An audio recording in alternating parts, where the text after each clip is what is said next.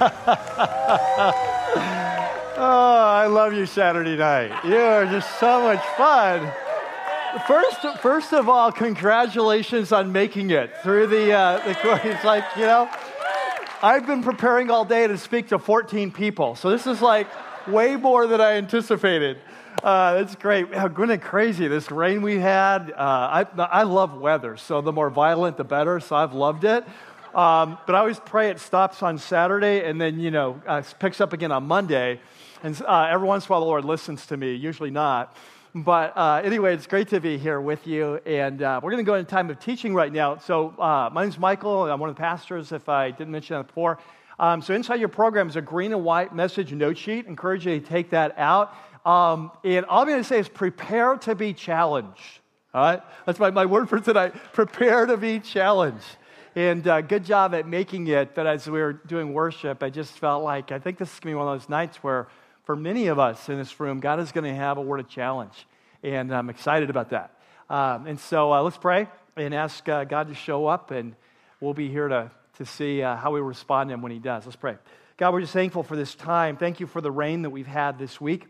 Um, and we thank you for this chance to come into a safe place and really seek you and to be open to whatever you want to say. And we just want to say that at the beginning of the service, God, that we're your people, that we're here for you, that we've come to listen and to follow.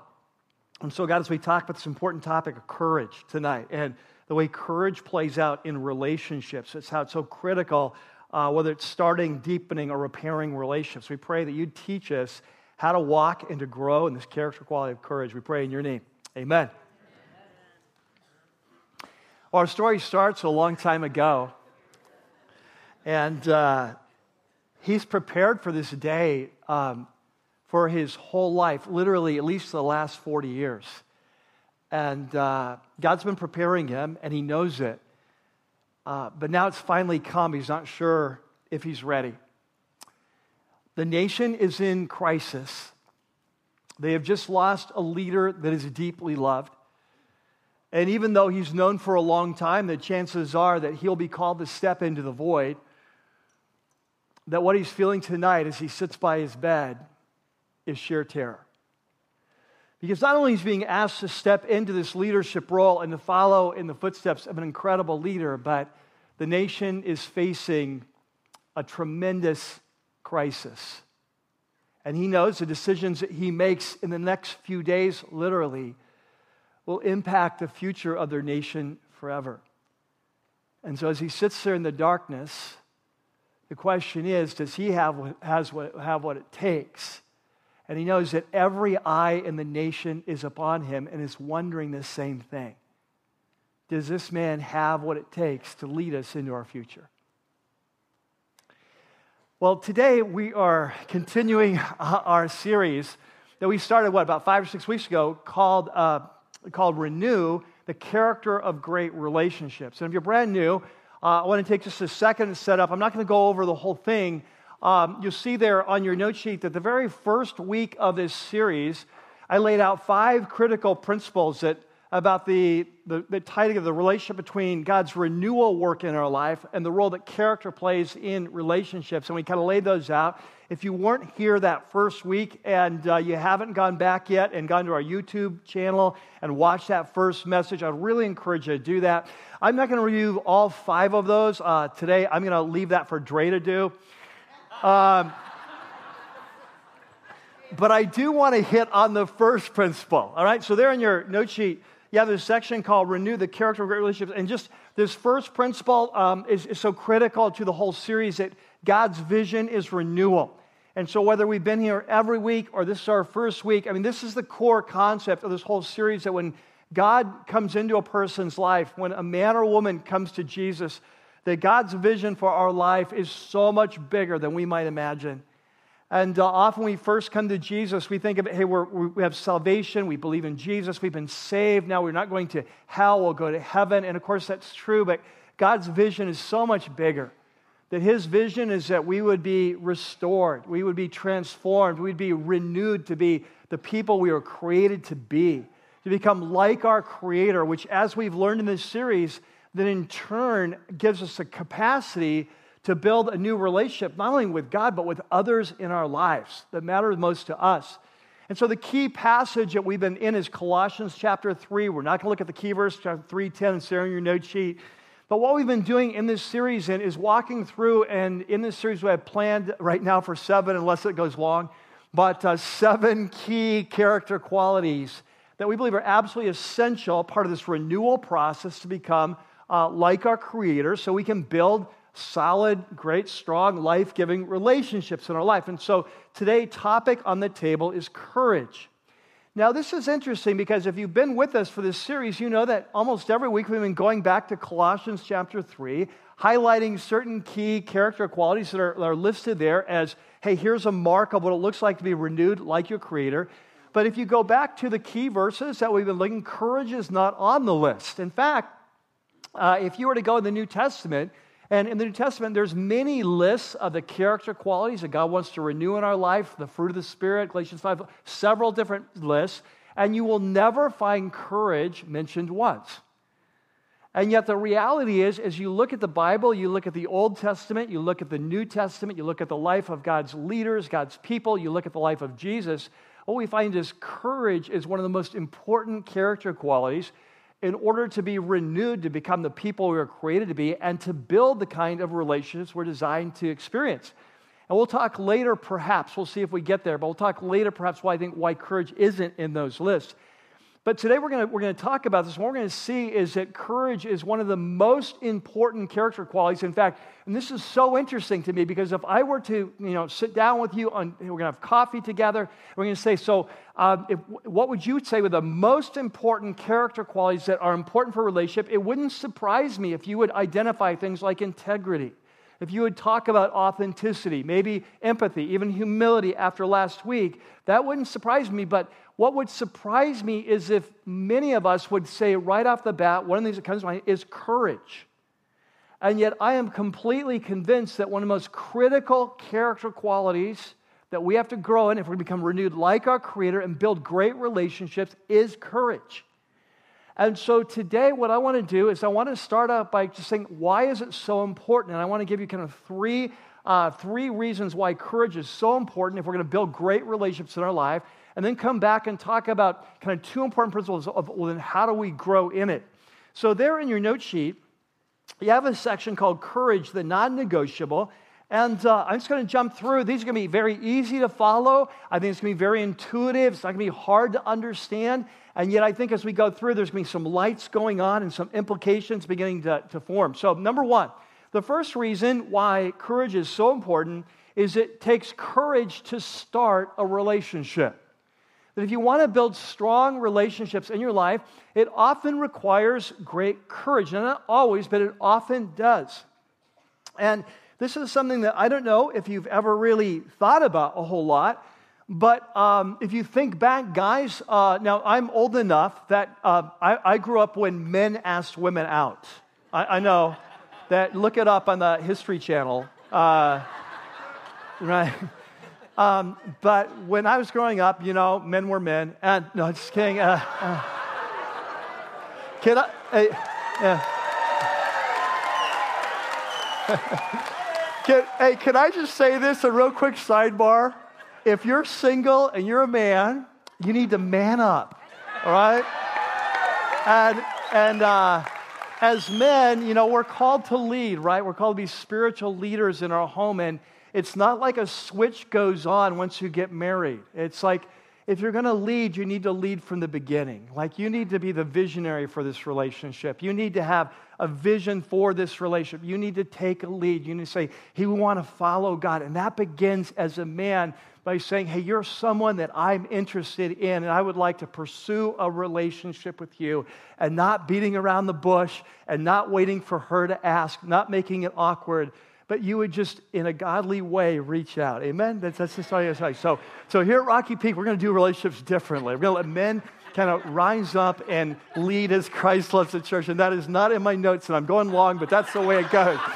So, uh, it's just so funny when I get up here, the things that come out, and I'm just always amazed. It's like, whoa, I cut so much out so I'd be on time, and now I'm going to be long again. But uh, anyway, uh, so uh, anyway, that um, if you remember back, uh, or maybe you've seen a movie about this, but I remember, you know, back when I was single, asking a girl out, or I remember when you were out on that date and, and you decide, do I take her hand? You know, and, and it was just, you remember that, some of you will remember that. You'll remember how nerve, I remember that when I was a teenager, right? Being in a movie theater and I just want to put your arm around her. You're doing that fake thing, like, just so in case she doesn't like it, it's just like, no, I was just scratching or whatever.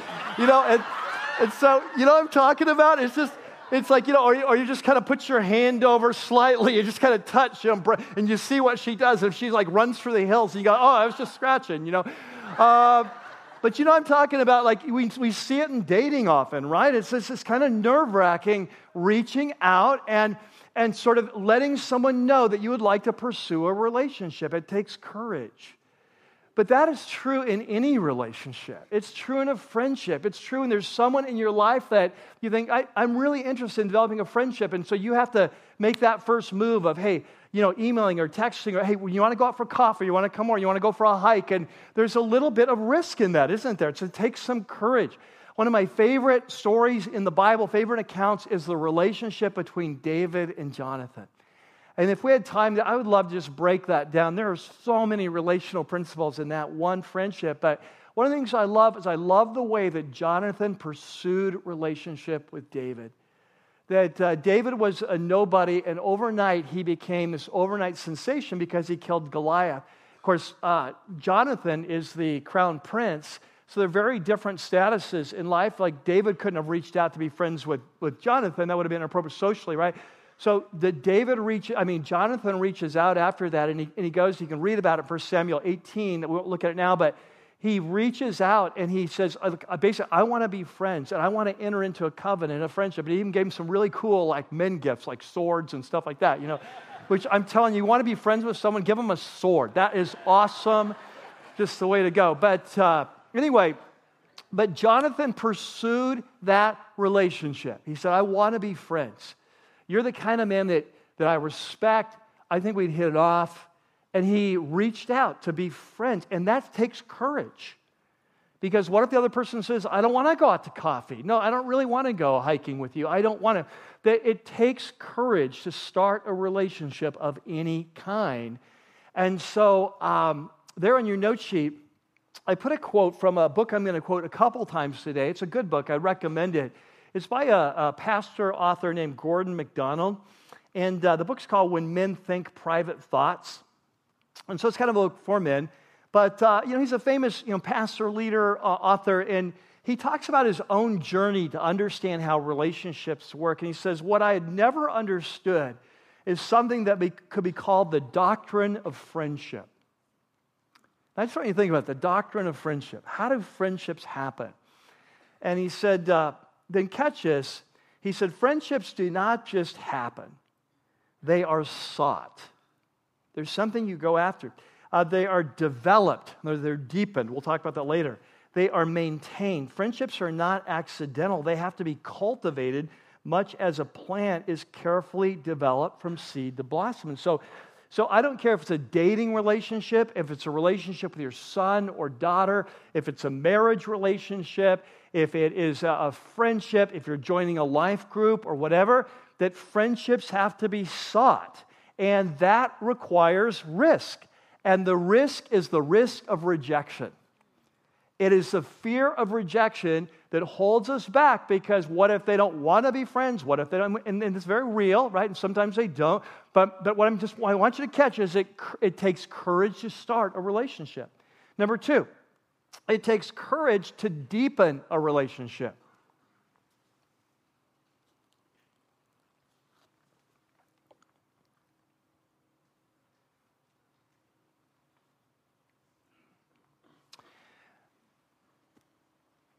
I don't know if you remember this, but about two or three weeks ago, we talked about integrity. And when I talked about integrity, I talked about our three selves. I don't know if you remember that, but like concentric circles. And I said, that we all have a public self. That's the self that everyone knows of us.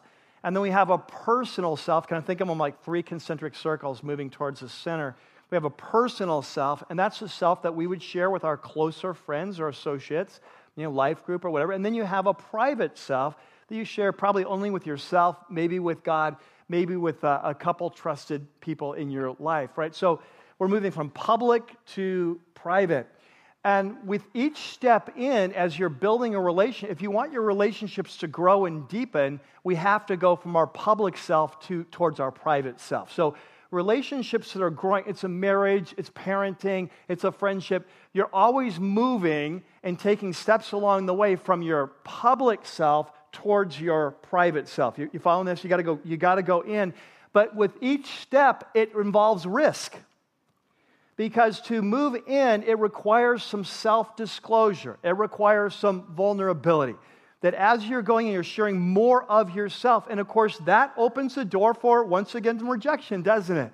I mean, what if you share deeper and they don't like you? They used to like you because they didn't know you. And isn't that the fear? It's like, I know you like me now, but if you really knew me, you wouldn't like me. And so, because of that fear, we often stay out here at our public self. We stay very safe. And so, but, but if a relationship is to grow, if a relationship is going to deepen, you have to take that risk. You have to self disclose. And of course, it is risky because number one, they may not like you. That's a reality, it's a possibility. Secondly, they may not reciprocate.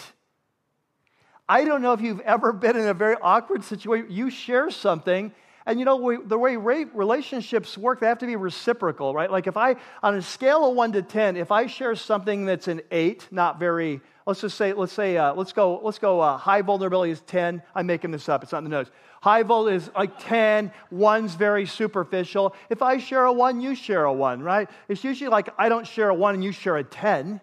That's not how they work like they move. And so I share a one, you share a one. I share a two, you take the risk, you share a two. I share a three. There is a reciprocality. That's the way they work. And so uh, if I say if I take a risk and I'm going to go from a four to a six with you, and then you just stay at a four, it just feels awkward.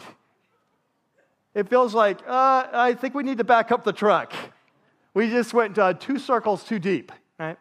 And so, so there's, a, there's, a, there's a fear of what if they don't reciprocate? Here's one of our biggest fears what if I share with you in confidence and you betray my trust by sharing my personal information with others that I have not authorized?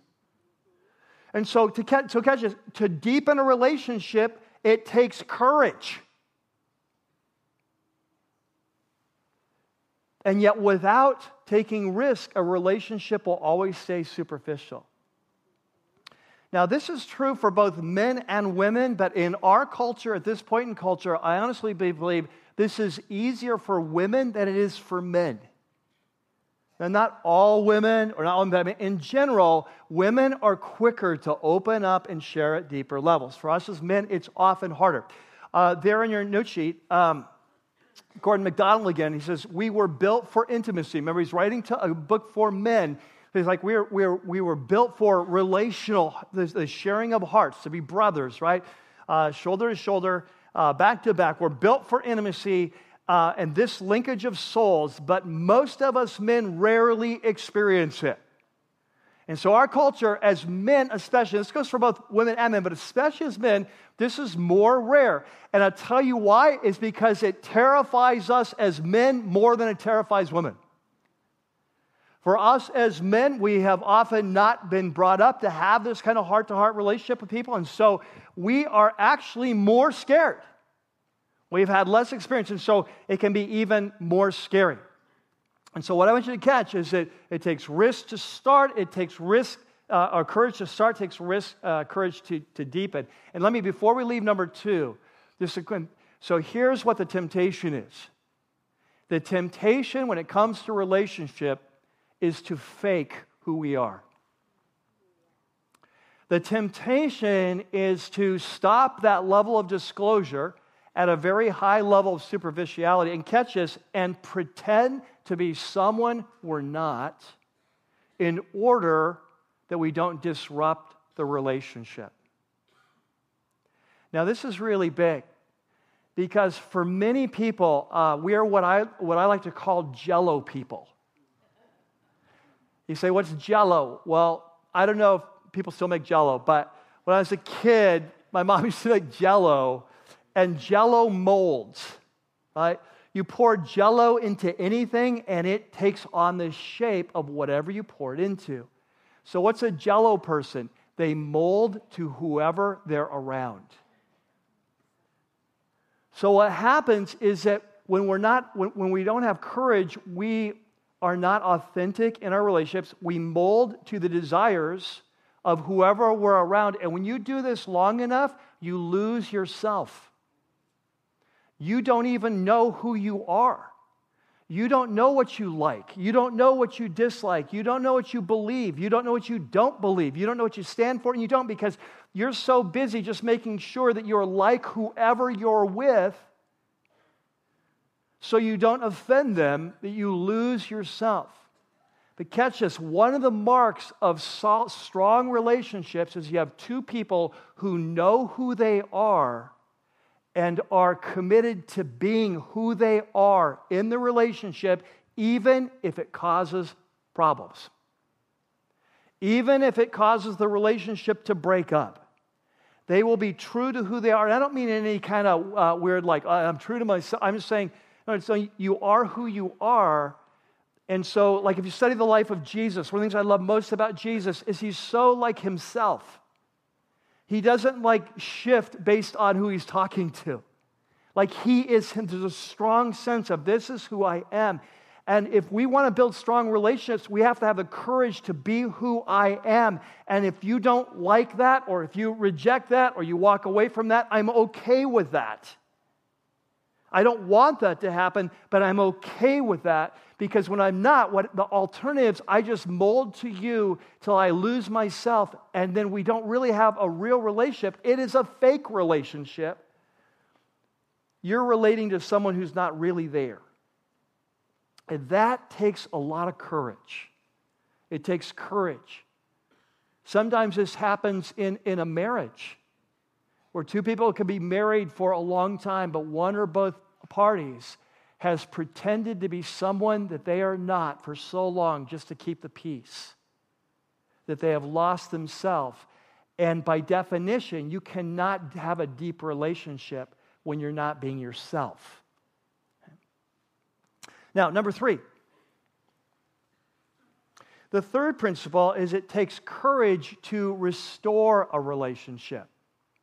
Now, what I mean by this is that every relationship of any depth, that sooner or later you're going to have conflict, right? Any relationship of any depth, the only kind of relationships that don't have conflict are superficial relationships. But as you go closer into the core, you're sharing your lives more, whatever, it's, uh, it's becoming more personal, more private. It's that, that sooner or later you're going to have conflict. And so that feels scary, doesn't it? When you start having conflict in a relationship, it feels scary. And, and so what happens is that you have to have the courage to move towards the conflict.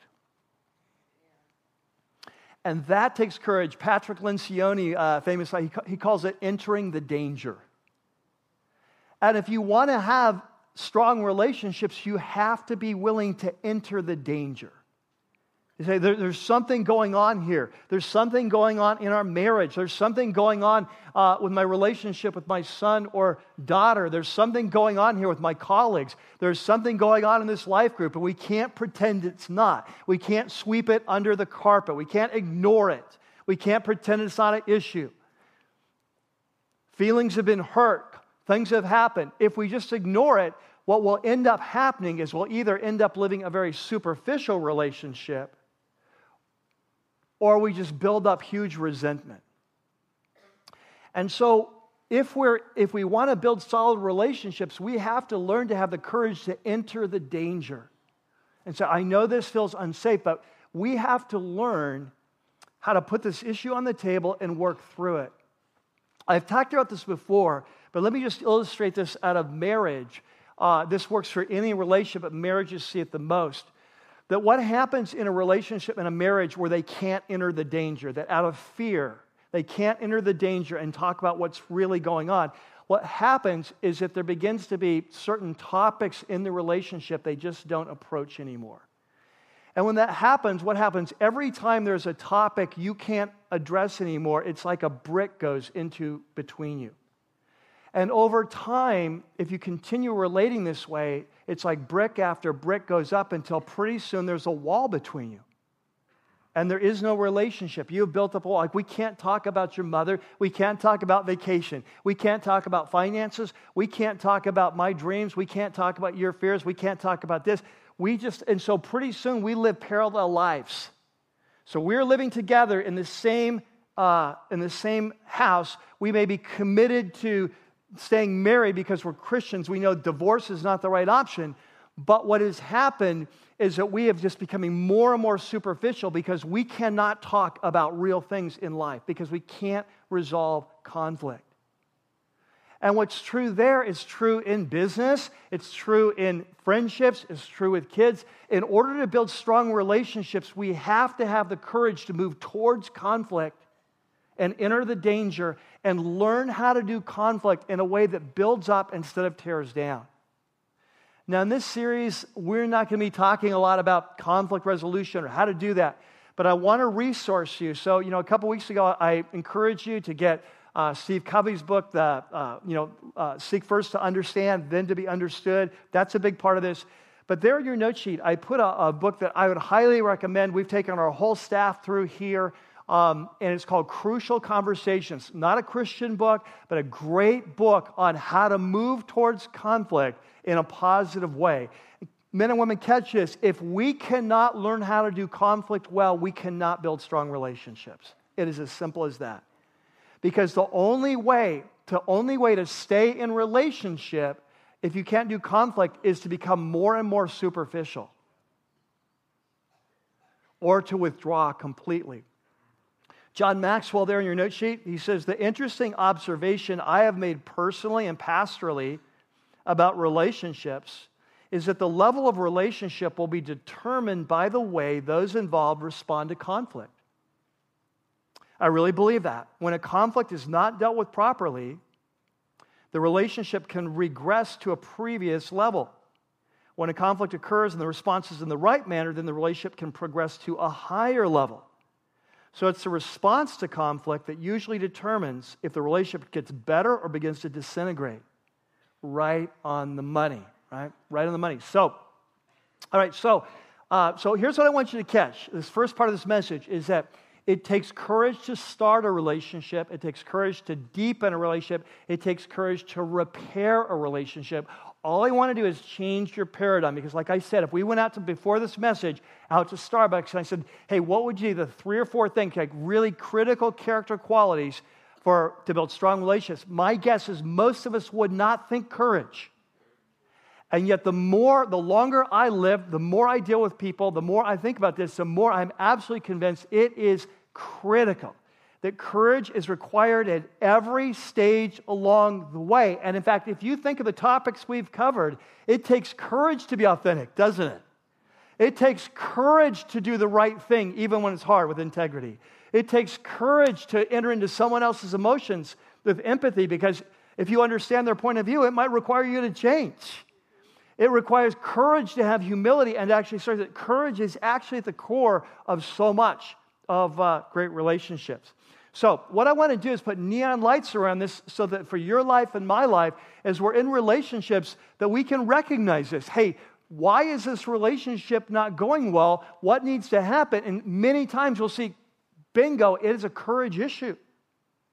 That right now I have to decide do I move forward and face my fears or do I run? But the issue is a courage issue, it's not a communication issue.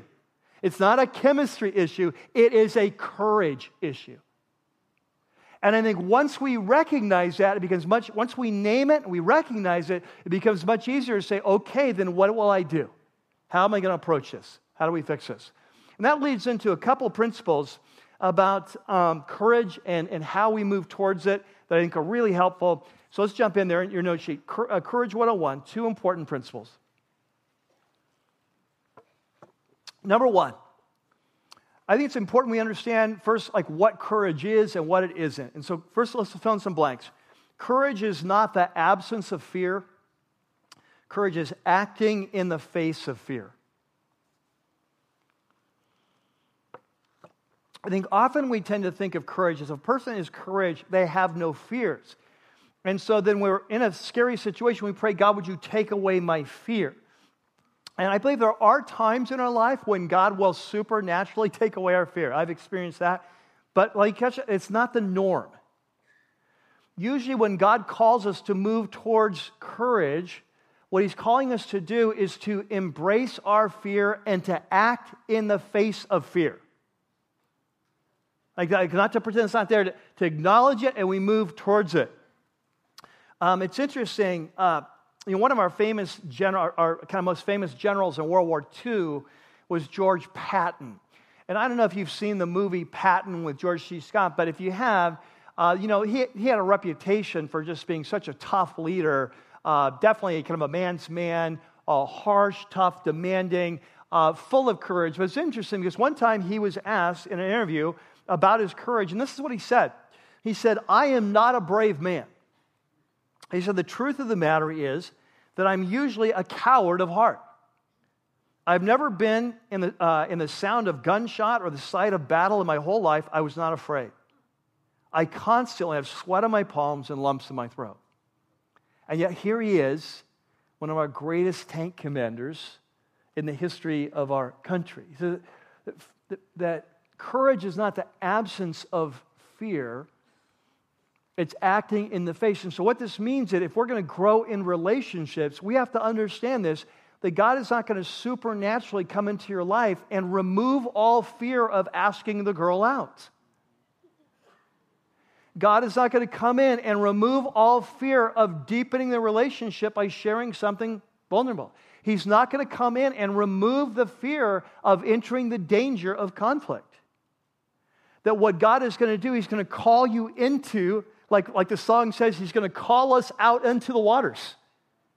He's going to say, I, I know you have fear, but I want you to call. And as you study the Bible, it's what you see over and over again. I think, you know, God calling Moses, I want you to go down and talk to Pharaoh. Like, are you serious? It's like the guy's the head of the superpower.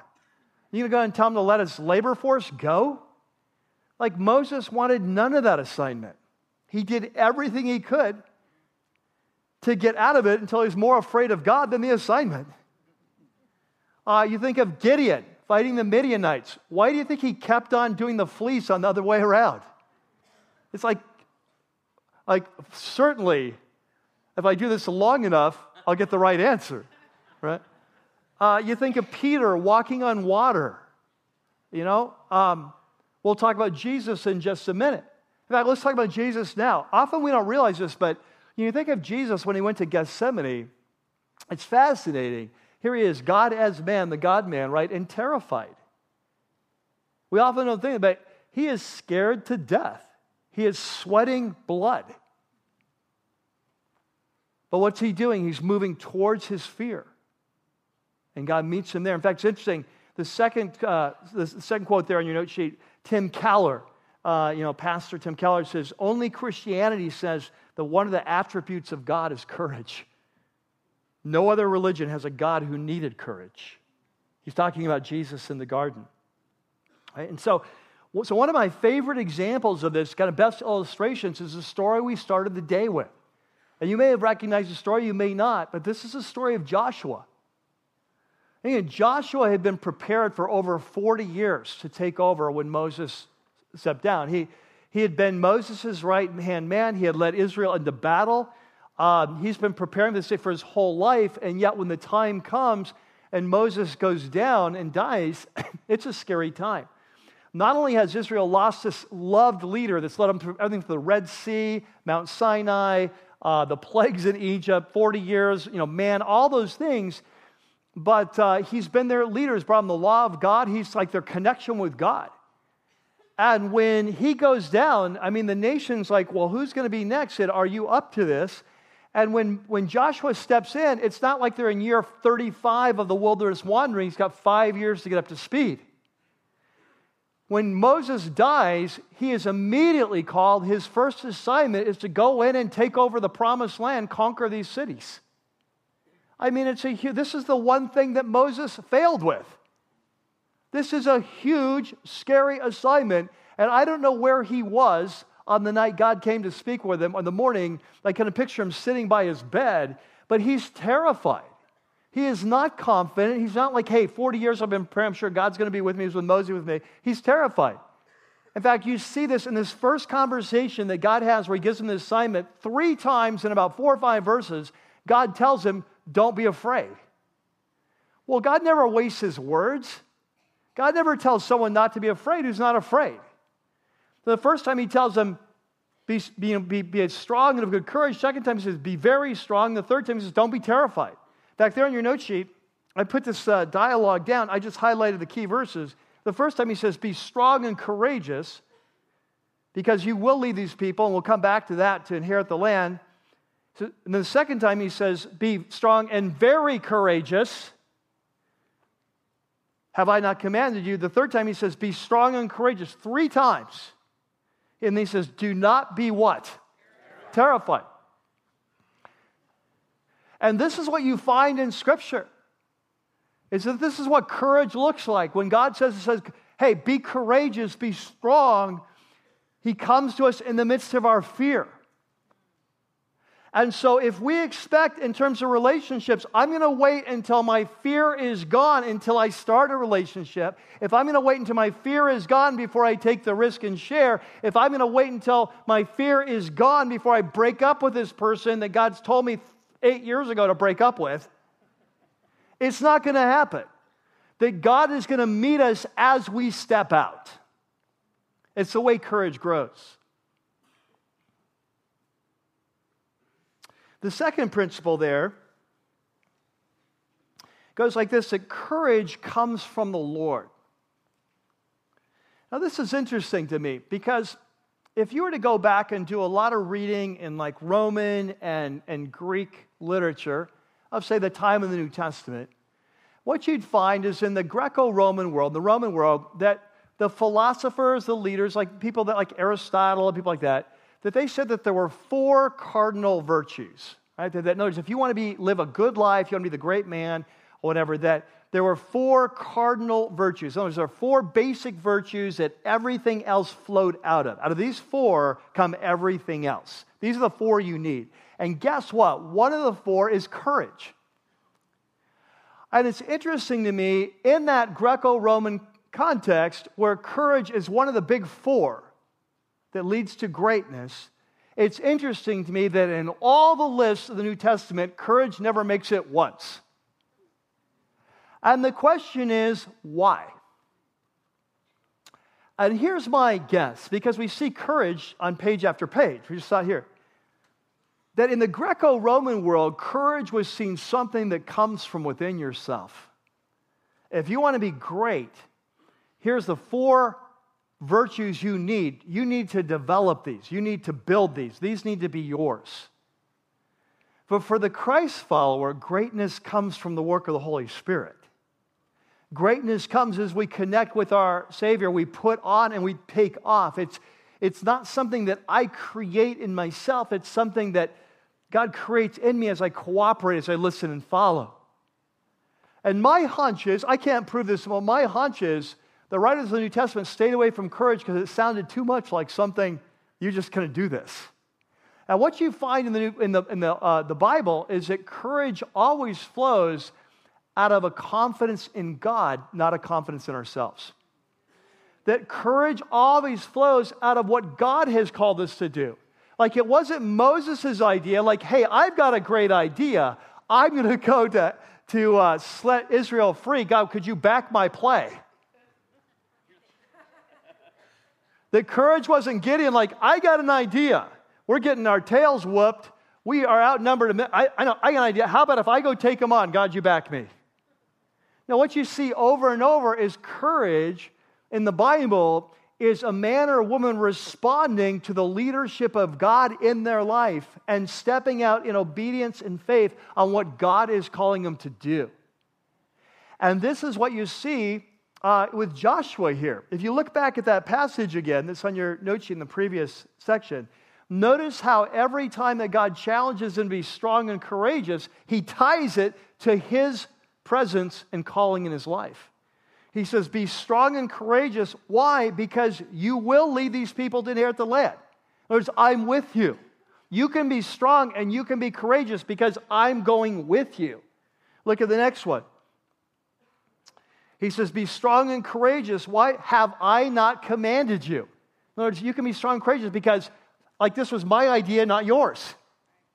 Look at the next one. Be strong and courageous. Don't be terrified. Don't be discouraged. Why? Because the Lord will go with you wherever you go. And so, for as followers of Jesus, this is what it looks like to grow in courage. It's not that we just kind of go out and say, let's find something really scary to do and take the leap. The way we grow is by listening and following the Holy Spirit.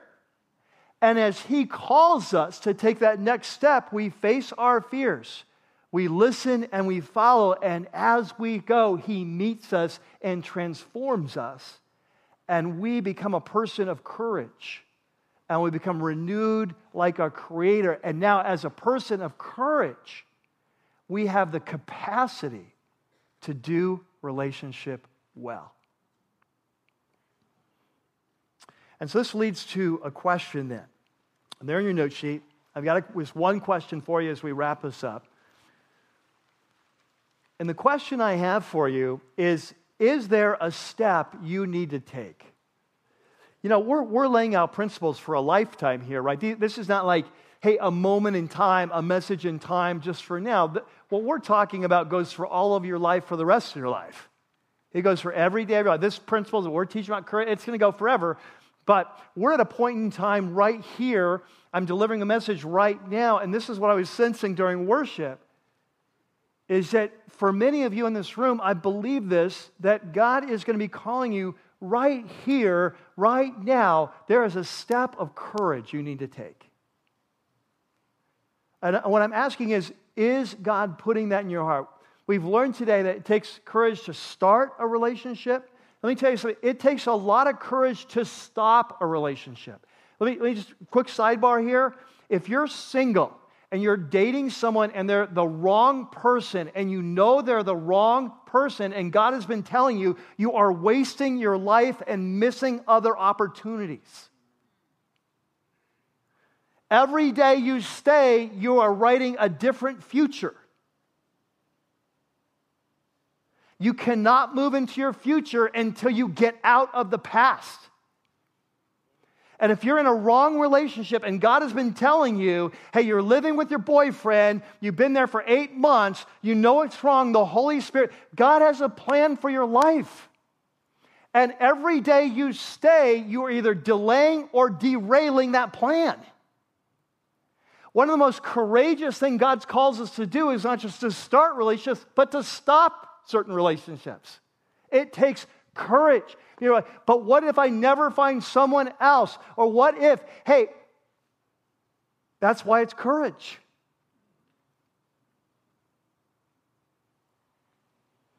Is there a relationship? Is God been putting it in your heart for a while? You need to reach out to that man or woman you admire and, and, uh, and you want them to ask him to mentor you.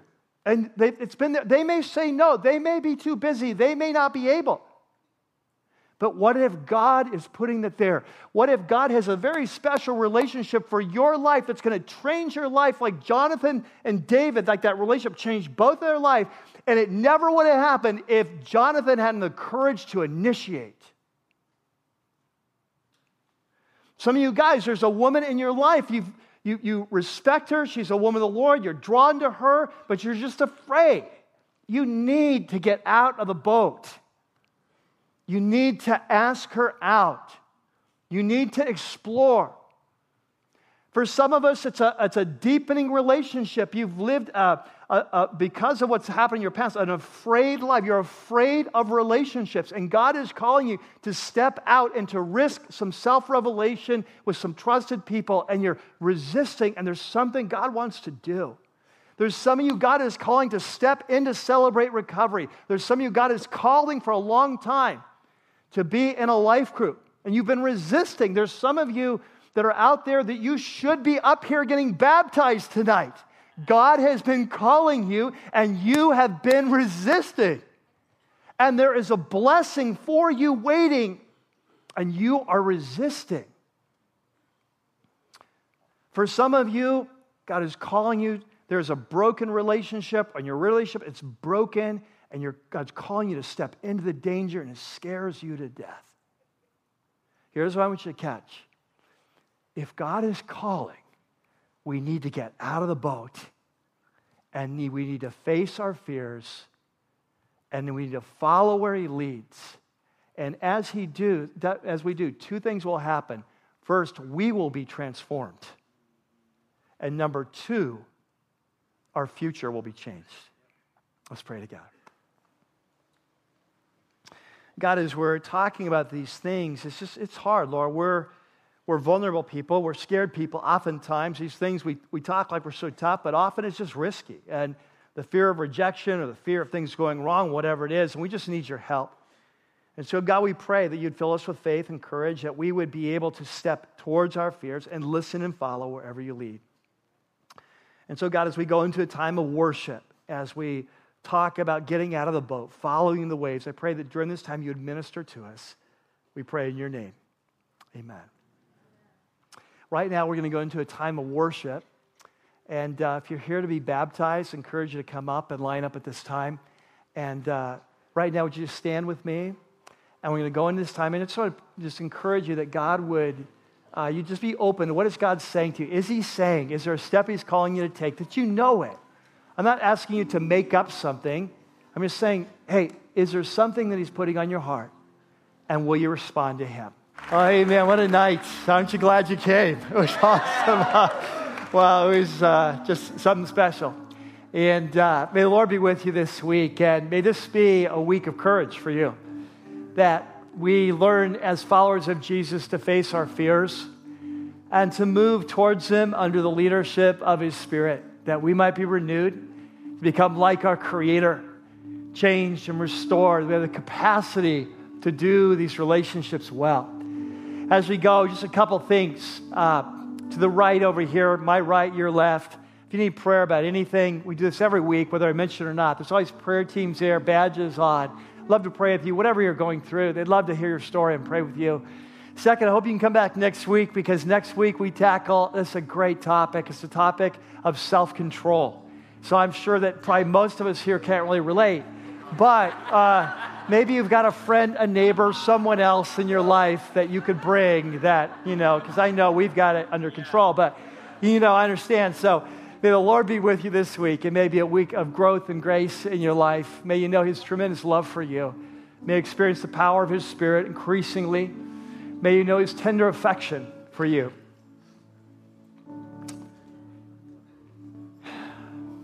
May this be a week where you press into Him who has come to press into you. A God who came and had the courage to enter into our time and space and become one of us and face what He did to give you the courage to become the person you were created to be. May this be a week you press in and pursue that God who has pursued you. That we might be transformed and changed, become a, a church, a community of light in a dark world, a place that gives hope and strength to those who, like we've heard today, are out there and so much in hope of it. Amen. God bless you guys. I love you. I'll see you next week.